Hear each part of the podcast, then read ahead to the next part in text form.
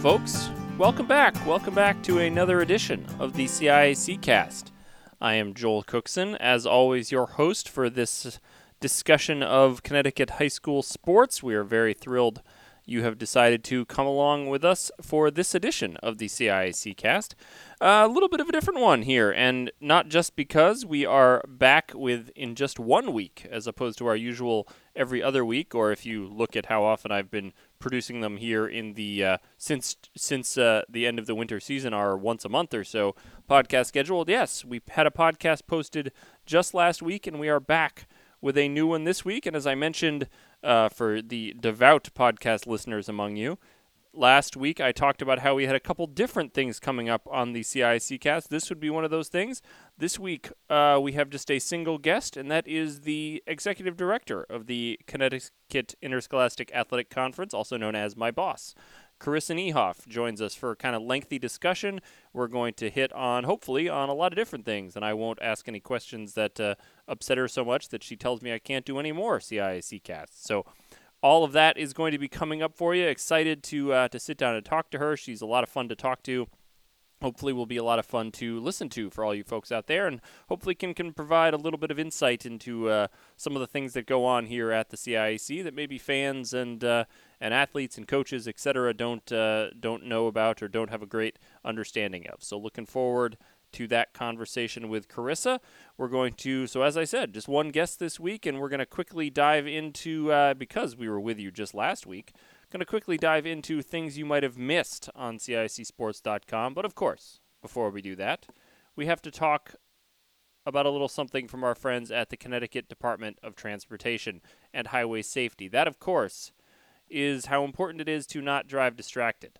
So you've heard me say this before, but let's go through it one more time. Sending or receiving a text. That takes a driver's eyes from the road for an average of 4.6 seconds probably take would take me longer because I can't text very quickly. But for for the kids, average of 4.6 seconds. Driving at 55 miles per hour. This is the equivalent of traveling the length of an entire football field blind. That is not a good idea. Please do not text or drive or drive distracted and encourage your friends and family as well to put the phone away once you get behind the wheel watching my favorite TV show last night, The Americans. They were uh, one of the father was doing driving lessons with the daughter. Just reminds you just how dangerous it can be behind be behind the wheel. Hopefully, that's not a spoiler for anybody. That's not ruining any of the plot there. Trust me. But you just got to remember, you're you're driving a very very dangerous piece of equipment. You're traveling at high rates of speed. You do not need any kind of distraction. Keep the phone parked away. Press play on the CIAC cast, as I always say, and then just park your phone. Put it in your pocket. Put it in the center console. Hide it under your seat. Put it in your bag. Do whatever you need to do to it, but don't look at it.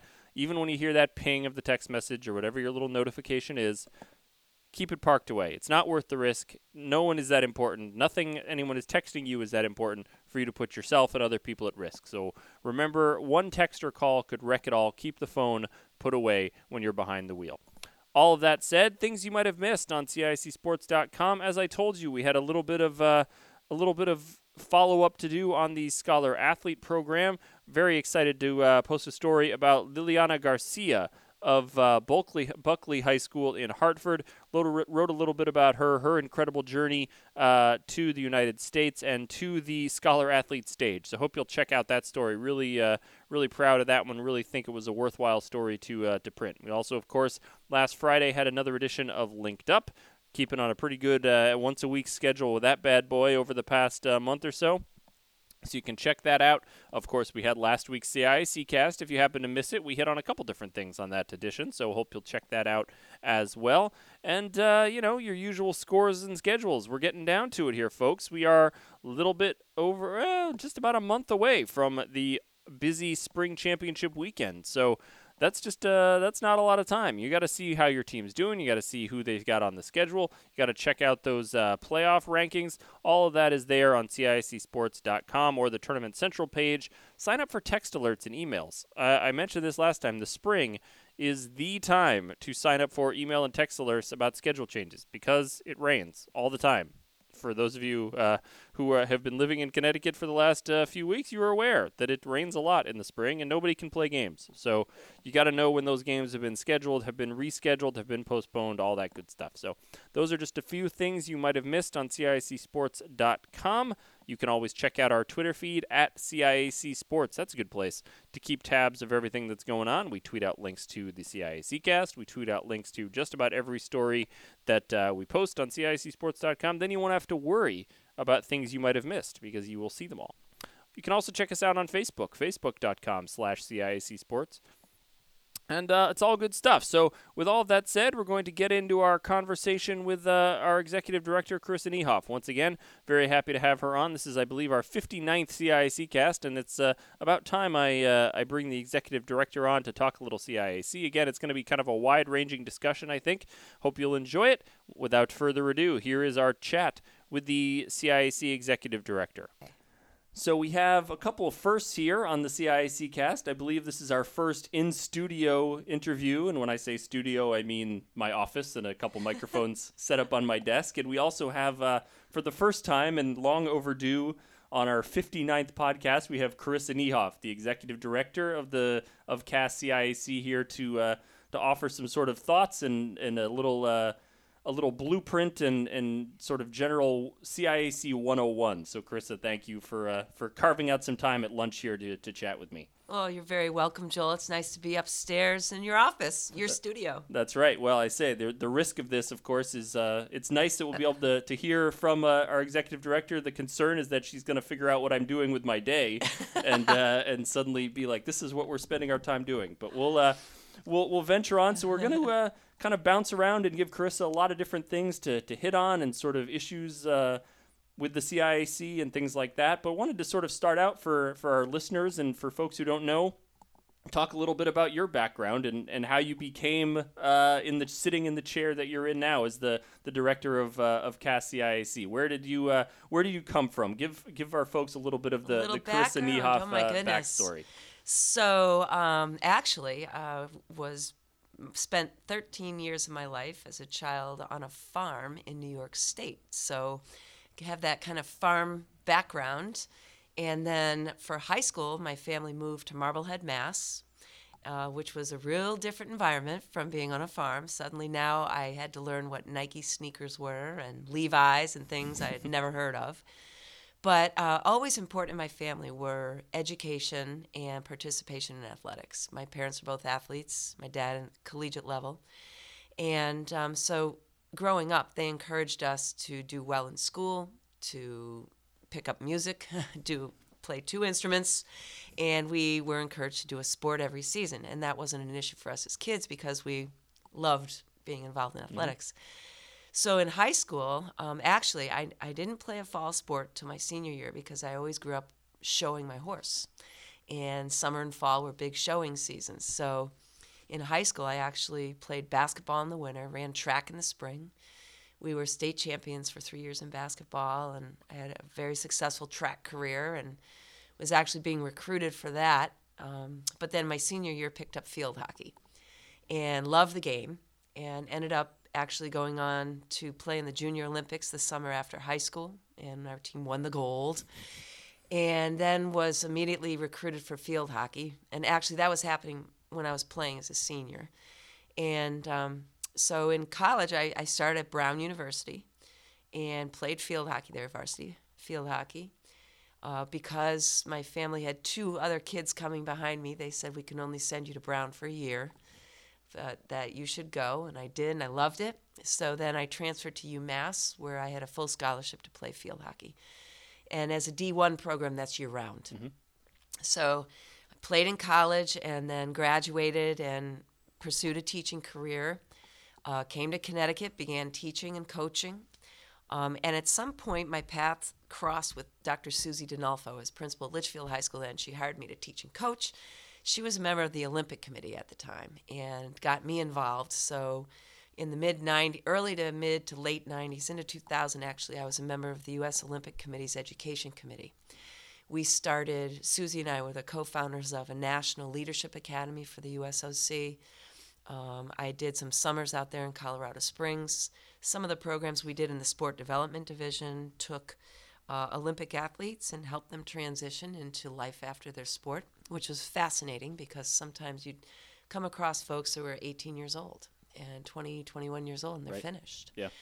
Um, but worked indirectly with athletes in that capacity. And then um, at the same time, I'm teaching, teaching coaching at high school level. Um, coached field hockey, basketball, and track, uh, the sports that I played, and um, did the Olympic Committee work. And then I got the administration bug and went back to get my 092 and ultimately my doctorate at UConn in, in ed leadership. In 2000, I assumed an assistant principalship of a middle school in Region 10, Har-Bur Middle School. Stopped coaching at that point. Uh, and then in 2004, I became principal at Lewis Mills High School. And then in 2010, I was here at the CIAC for a meeting and had heard the news that Mike Savage was going to retire. And I was here for a sportsmanship committee meeting, actually, that I chaired. And he said, You know, can you come into my office? And I said, Well, sure. I'd never been in his office. So I thought, Oh, what did I do? Did I forget something, you know, for this meeting today? And he said, did, You know, you heard I'm going to retire. And I said, Oh, yeah, you know, that's, that's so bittersweet. It's congratulations, but it's hard for us, it's, you know. And he said, ah, I don't want to talk about me. He said, You know, do you think you might be interested in my job? And I was just speechless. I had never thought that I would be, you know, held in the ranks or esteemed to, to assume this position. I was so flattered, and I, of course, squeaked out, Yeah. and the process began from there with interviews and things like that. And so that was 2010, and now this is the end of year six All as right. executive director. So there it is. Uh, and I will say, and this is totally, and I've never, I've not told Carissa this, but uh, we during a series of things uh, for our Hall of Honor program, I interviewed Chris actually about Susie Donalfo, who you meant, who uh, she mentioned, and uh, my wife, who was a field hockey player in high school, was watching some of the interview footage and said to me, she's like, you know. I wish I could have been coached by Carissa. She's just so ex- she would have been such a great coach. So she does bring that uh, that perspective to uh, to our organization. It's certainly uh, a welcome. So um, so I this is sort of a a um, you know a very theoretical question, but so what this is and uh, I'll say what do you know now about the CIAC and high school sports that maybe you didn't know before you became executive director here? What you know, what has sort of surprised you, and and just generally speaking, you know, what about what this organization is and does, and, and how it operates, you know, Yeah. that maybe you didn't see as a principal who was involved with the organization, but not, you know, in the position you are now. Well, the first thing I learned is that the state association is one of 51 member associations of the National Federation of State High School Associations, and, and the 51 being Washington, D.C., which has its own. Right. Um, so, first you learn about the national structure and the national model, that there are um, guidelines from an, a central national staff and office right next to the NCAA, in fact, in Indianapolis. But you learn that there's a very strong network of states that all believe very strongly in education based athletics and programs. And you come to appreciate that nationwide, we still very much value how high school athletic experiences are still so unique as compared to collegiate, certainly professional, and even club AAU programs like that, because we do place our priority on the education based component of the experience. Right. Um, the next thing you learn is that not a lot of people are aware of that, and that there's a heck of a lot of advocacy work that has to be done by an association. It's not just running sport tournaments, it's not just keeping officials in touch with ADs, in touch with coaches, and, and just operating the thing. It's really about educating communities, other educational stakeholders, superintendents, boards of ed, legislators, um, about what we are, what we do, and why it's important. The third thing you learn is that there are very important assets to what we do and emerging threats.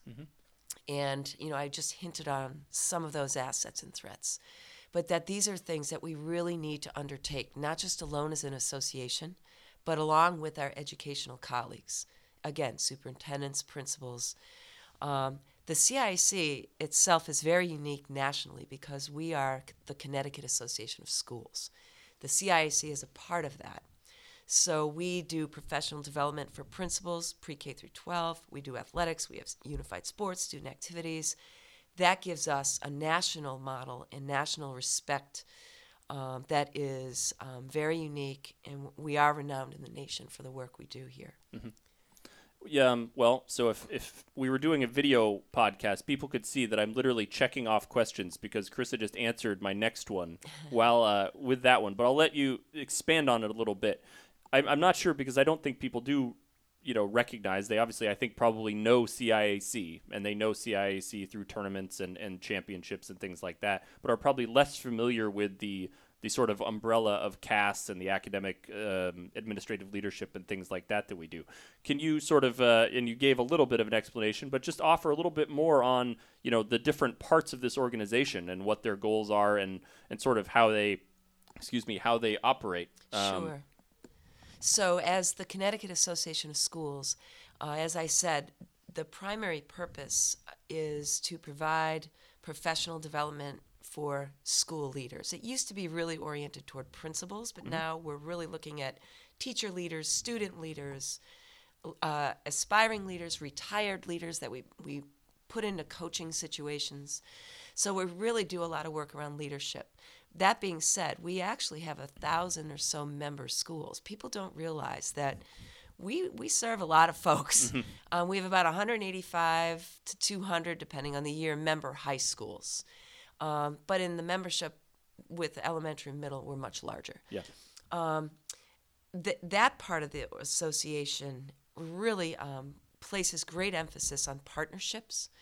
Um, I personally, as executive director, spend a lot of time with the governor's office, the commissioner of education, State Department colleagues, um, our our colleagues at CABE and CAPSS.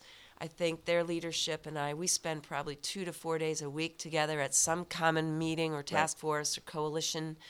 We're doing a lot of work with educational stakeholders um, to protect the academic interests and the, the transformational efforts for schools, um, helping schools and leaders to um, keep their programs relevant and meaningful for kids there's a lot of talk about transforming schools, looking at mastery based approaches, personalized learning, multiple measures of assessment, growth over time, a lot of these buzzwords. Mm-hmm.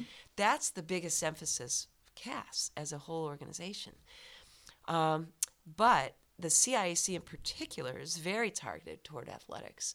Um, unified sports, targeted toward unified sports, student activities, which is your cheer, dance, debate, robotics, student leadership. Mm-hmm. Um, programs in the equity area around leadership that are emerging now. So we we really try to pride ourselves on touching the lives of kids and, and school professionals in almost every single thing they might do under an umbrella of CAS. Right. Yeah. So it is. It's a big. It's a big tent, and there's a lot to, a lot going on underneath that tent at uh, at various times. Um, also, going back to you, you're again hitting off all of my questions here, but you you mentioned some of the the sort of benefits and challenges. Uh, and I'm just kind of curious from your perspective what you sort of see as some of the, the challenges that, that CIAC in particular is is sort of whether they're imminent or in the future or, or things that you know are are the challenges that CIAC has to address or may be addressing in the future or just as you see them right now what are some of those things that are uh, disrupting maybe the, the, the ideals that we would have for high school athletics? Sure. So, this is first, if I may, I'll say that this is a national conversation that we're having. Um, each of our executive directors, when we have meetings, we, we had a day and a half seminar that was facil- facilitated by an expert recently at our winter meeting. Um, as a member of the NFHS Board of Directors, our national board is talking about this. And our NFHS strategic plan is based on the threats and assets to high school athletics and activities. So that's a ba- little bit of a background there. But, you know, in Connecticut's experiencing what we're talking about nationwide. So the threat piece in particular, what we're seeing is a growing number of different models of schools, what we call schools, brick and mortar situations or not.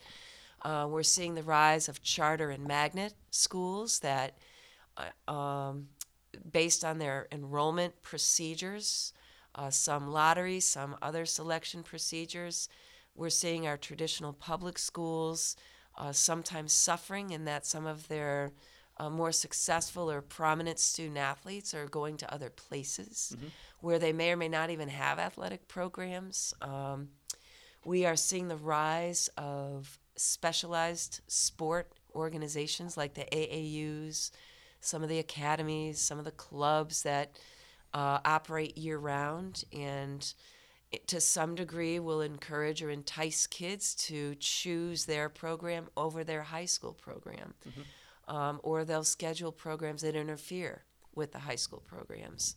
Um, they will pull the kids into different coaching environments and models, and that's confusing for kids and misleading for kids and families.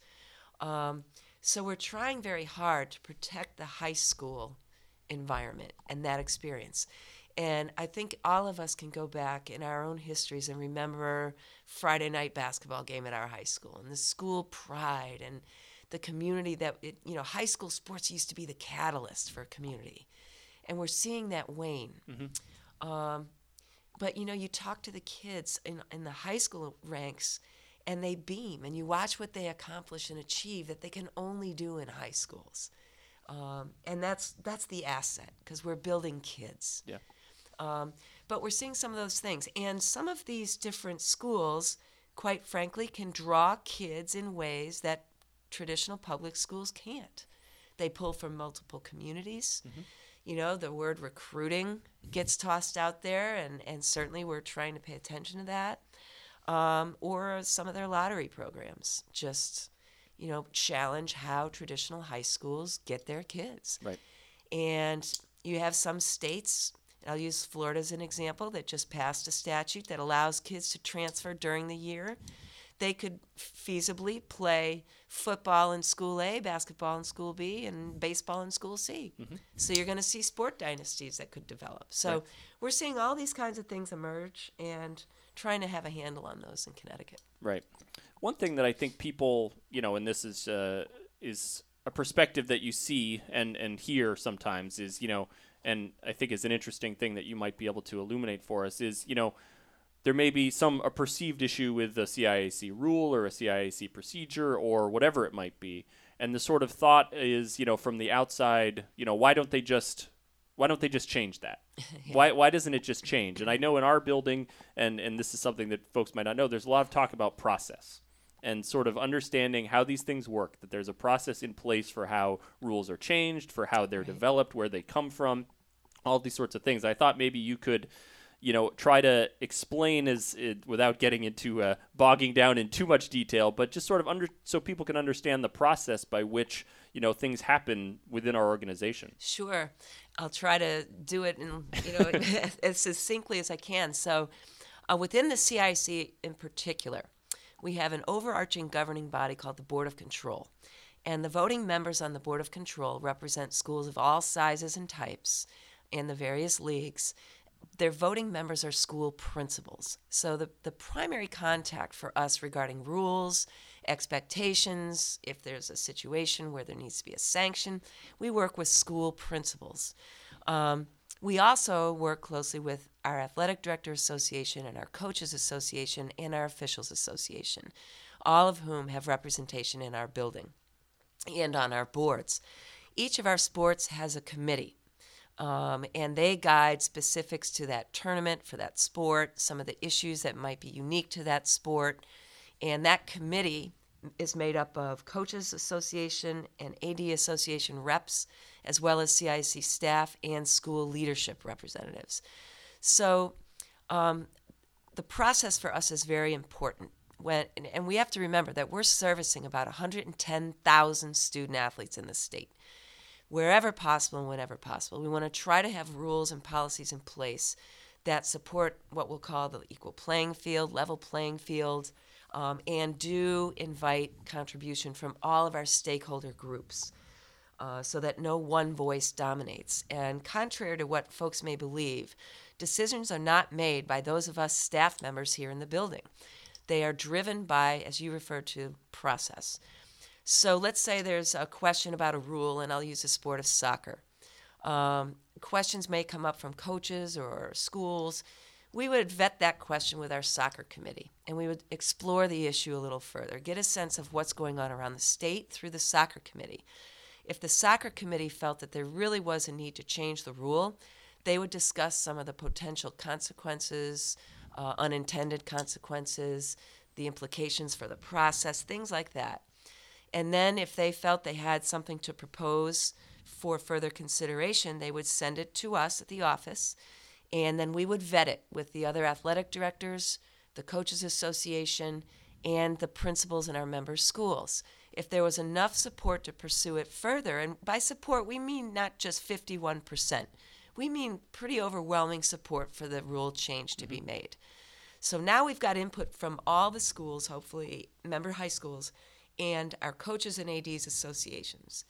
Um, so then we bring the proposal to the Board of Control and the Board of Control would vote whether or not to approve the proposal.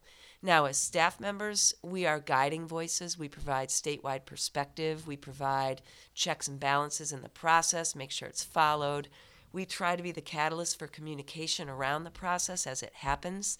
So we try as best as we can to avoid miscommunication or one group says this, one says that mm-hmm. about where we are in the process. We try to control that.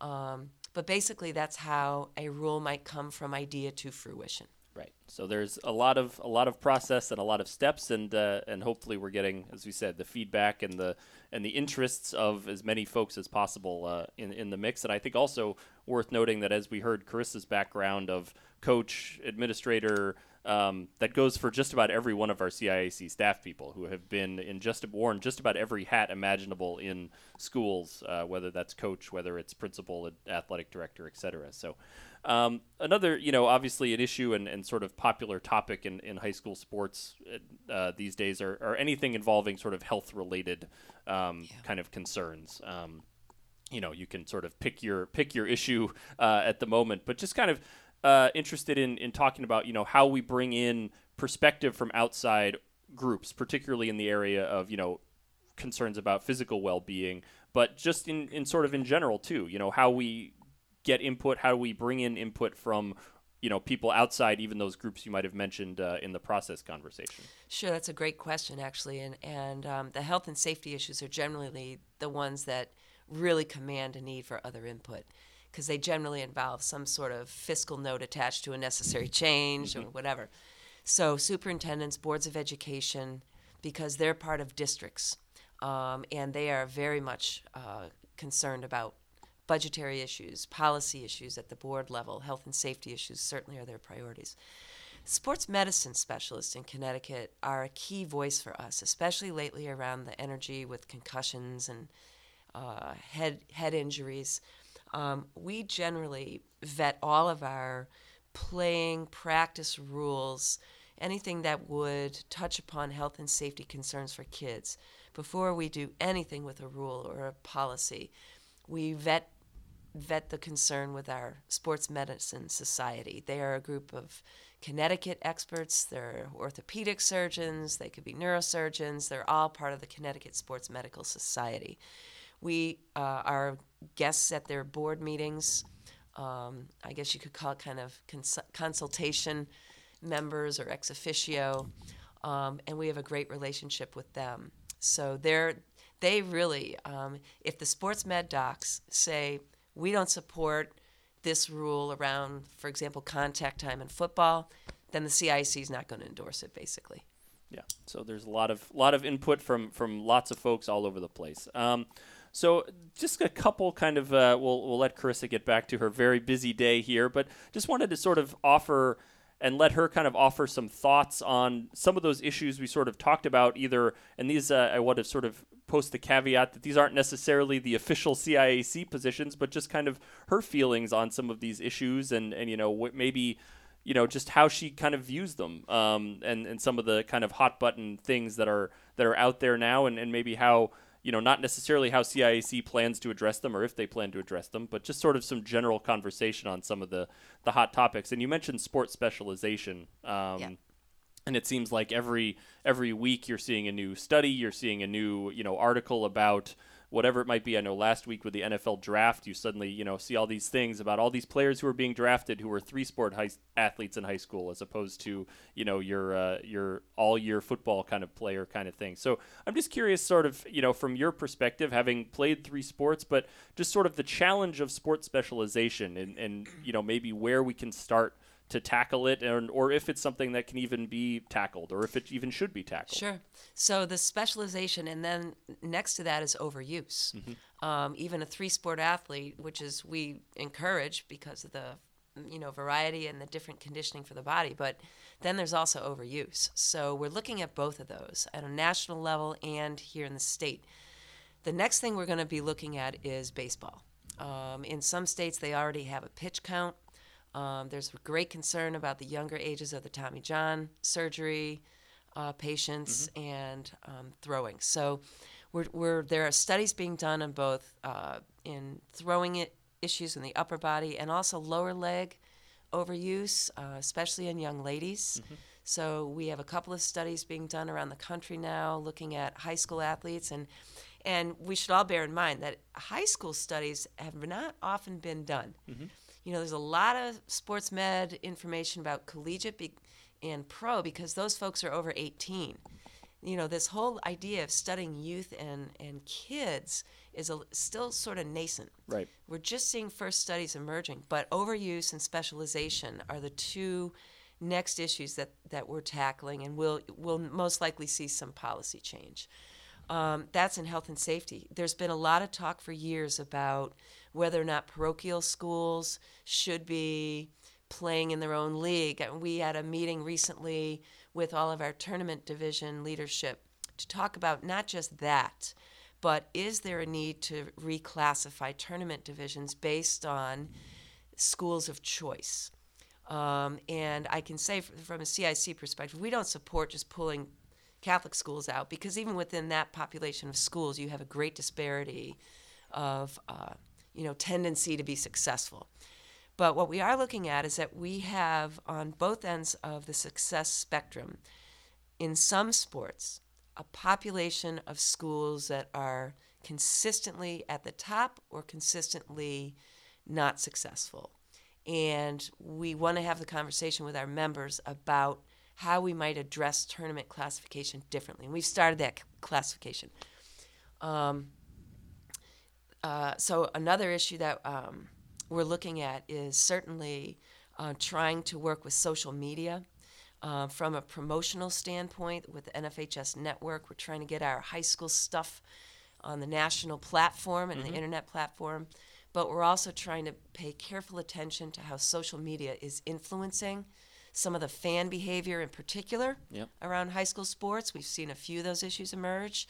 Um, and those can get out of hand very quickly for schools, um, often not even in their control until it's too late. So we're looking at those issues as well. Yeah, a lot, uh, lot on the plate. So this is this this. La- I'll do one more question here just to kind of get Carissa's perspective, and this is mostly out of my own curiosity because I haven't asked her about this. But and again, this is really not so much a CIAC issue necessarily, but I think one that that I see a lot of talk about among fans and among schools and and that sort of thing, and that is the sort of challenges that coaches and schools and teams and parents all face in sort of coexisting, I guess, for lack of a better word. You know, you have this sort of feeling that maybe parents are too involved, and now coaches may not have support from their administration, or administrators, you know, are are dealing with different challenges, and there's so many things at stake and so many people that I think care passionately about it. I'm just wondering from your perspective as a former coach and a former administrator and having worn all those hats,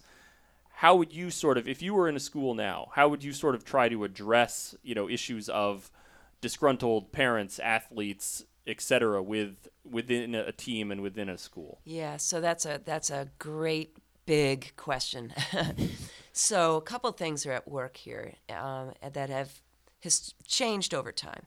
You used to have school administrators that tended to come from a background in athletics. Um, in the 50s, 60s, even in the 70s, a lot of your school administrators were coaches in the past. Um, they had knowledge of sport, and there was some longevity in their job. Mm-hmm. Now we have people coming into school leadership positions that don't necessarily come from sport They don't necessarily have a lot of experience in the classroom even before they lead schools. The jobs are more difficult, the jobs are busier. Um, there's less time and attention being paid to co curricular activities like athletics. Um, so the knowledge just isn't there. And you're seeing a tremendous turnover. We're also seeing the turnover in the athletic director ranks. I think in Connecticut, three fourths of our ADs have turned over in the last five years. And that, that's not changing. Yeah. Superintendents are turning over, principals are turning over. So you don't have a lot of institutional memory in a school setting. You also have, as I mentioned earlier, the growth of these specialty programs that are outside of the schools and outside of Parks and Rec, um, which tends to be a welcome to all environment. You have the AAUs and the clubs that are developing around the sport. The sport is the priority. The X's and O's of that sport are the priority. Parents pay a lot of money for their kid to play in that that environment. So everybody's got some pretty high stakes skin in the game, and it's about winning. It's about the game.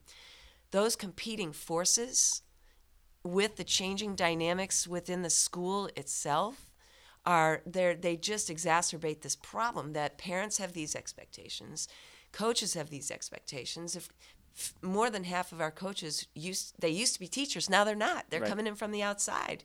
It's hard to find coaches. Um, so you have all of these changing things um, the threats and the assets issue. And so if i mean in a school now our schools do a great job i think because they have uh, parent orientation evenings usually at the start of each season where they review expectations they have student athlete handbooks now um, the parents are signing off on forms you know that they supposedly read these things and they agree and so i think schools have never done a better job informing providing information um, getting kids involved with good coaches. So we're really trying hard to maintain the integrity of the high school program against those things. But they're still out there. Yeah. They're still out there. Yeah, no, it's uh, uh, no question. I think for those of us who are who are in it every day, it, it feels like probably maybe the situation is more dire than it really is. That I think that uh, the reality is schools, for the most part, are, are doing a really outstanding job, and our Yeah. our tournaments are uh, are a highlight for us every year, and they're coming right up, and uh, it's going to be an exciting time. So we're Carissa, we're, we're very happy to, to chat with you and get your perspective here, get you finally get you on the uh, the CIAC cast. So thanks for for taking a few minutes to talk with us about all these issues. Thank you, Joel, very much. And there you have it. As I said, really appreciate uh, Carissa. If you got the sense from her introduction where she talked about uh, all the different things that CAS and CIAC do, she's a very, very busy uh, individual, and it's uh, it was very nice of her to carve out a little bit of time to uh, to chat with me and uh, give hopefully give you folks some illuminating information about things that happen here at the CIAC and some of the things that are on our organization's radar. I'm sure it's not a, a shock a lot of the things she says about the issues that uh, that we're keeping an eye on, but it was a uh, hopefully a good conversation. I thought it was a good conversation. Hopefully you agree. With all that said, we will be back. I'm not sure if we're going to come back next week. Are we really going to try three podcasts in a row? That's going to be bold. I don't know if that'll get us back on our every every other week sort of official schedule, but keep uh, tabs on what's going on. Of course, you can follow us on Twitter. That's where I post uh, post our podcast links. You can also subscribe to the CIAC cast uh, on iTunes if you want to do such a thing and uh, get everyone downloaded to you the minute we post it. So that's another option for you. But keep an eye out. We'll have to see. And uh, as always, if you think there are things you'd like us to discuss, things you would like us to uh, guests you'd like me to bring on or interested in hearing from, great stories that maybe I haven't seen that you'd like a little a deeper dive on, uh, let us know. CIAC cast, C-I-I, C-I-A-C, C-A-S-T, at casciac dot casciac.org. CIACcast at casciac.org is, a, is the email address to get in touch with us. So we thank you as always for coming out and, uh, and listening to us. We all hope you enjoyed the conversation, and we hope you'll be back with us the next time we decide to do it on another edition of the CIAC Cast.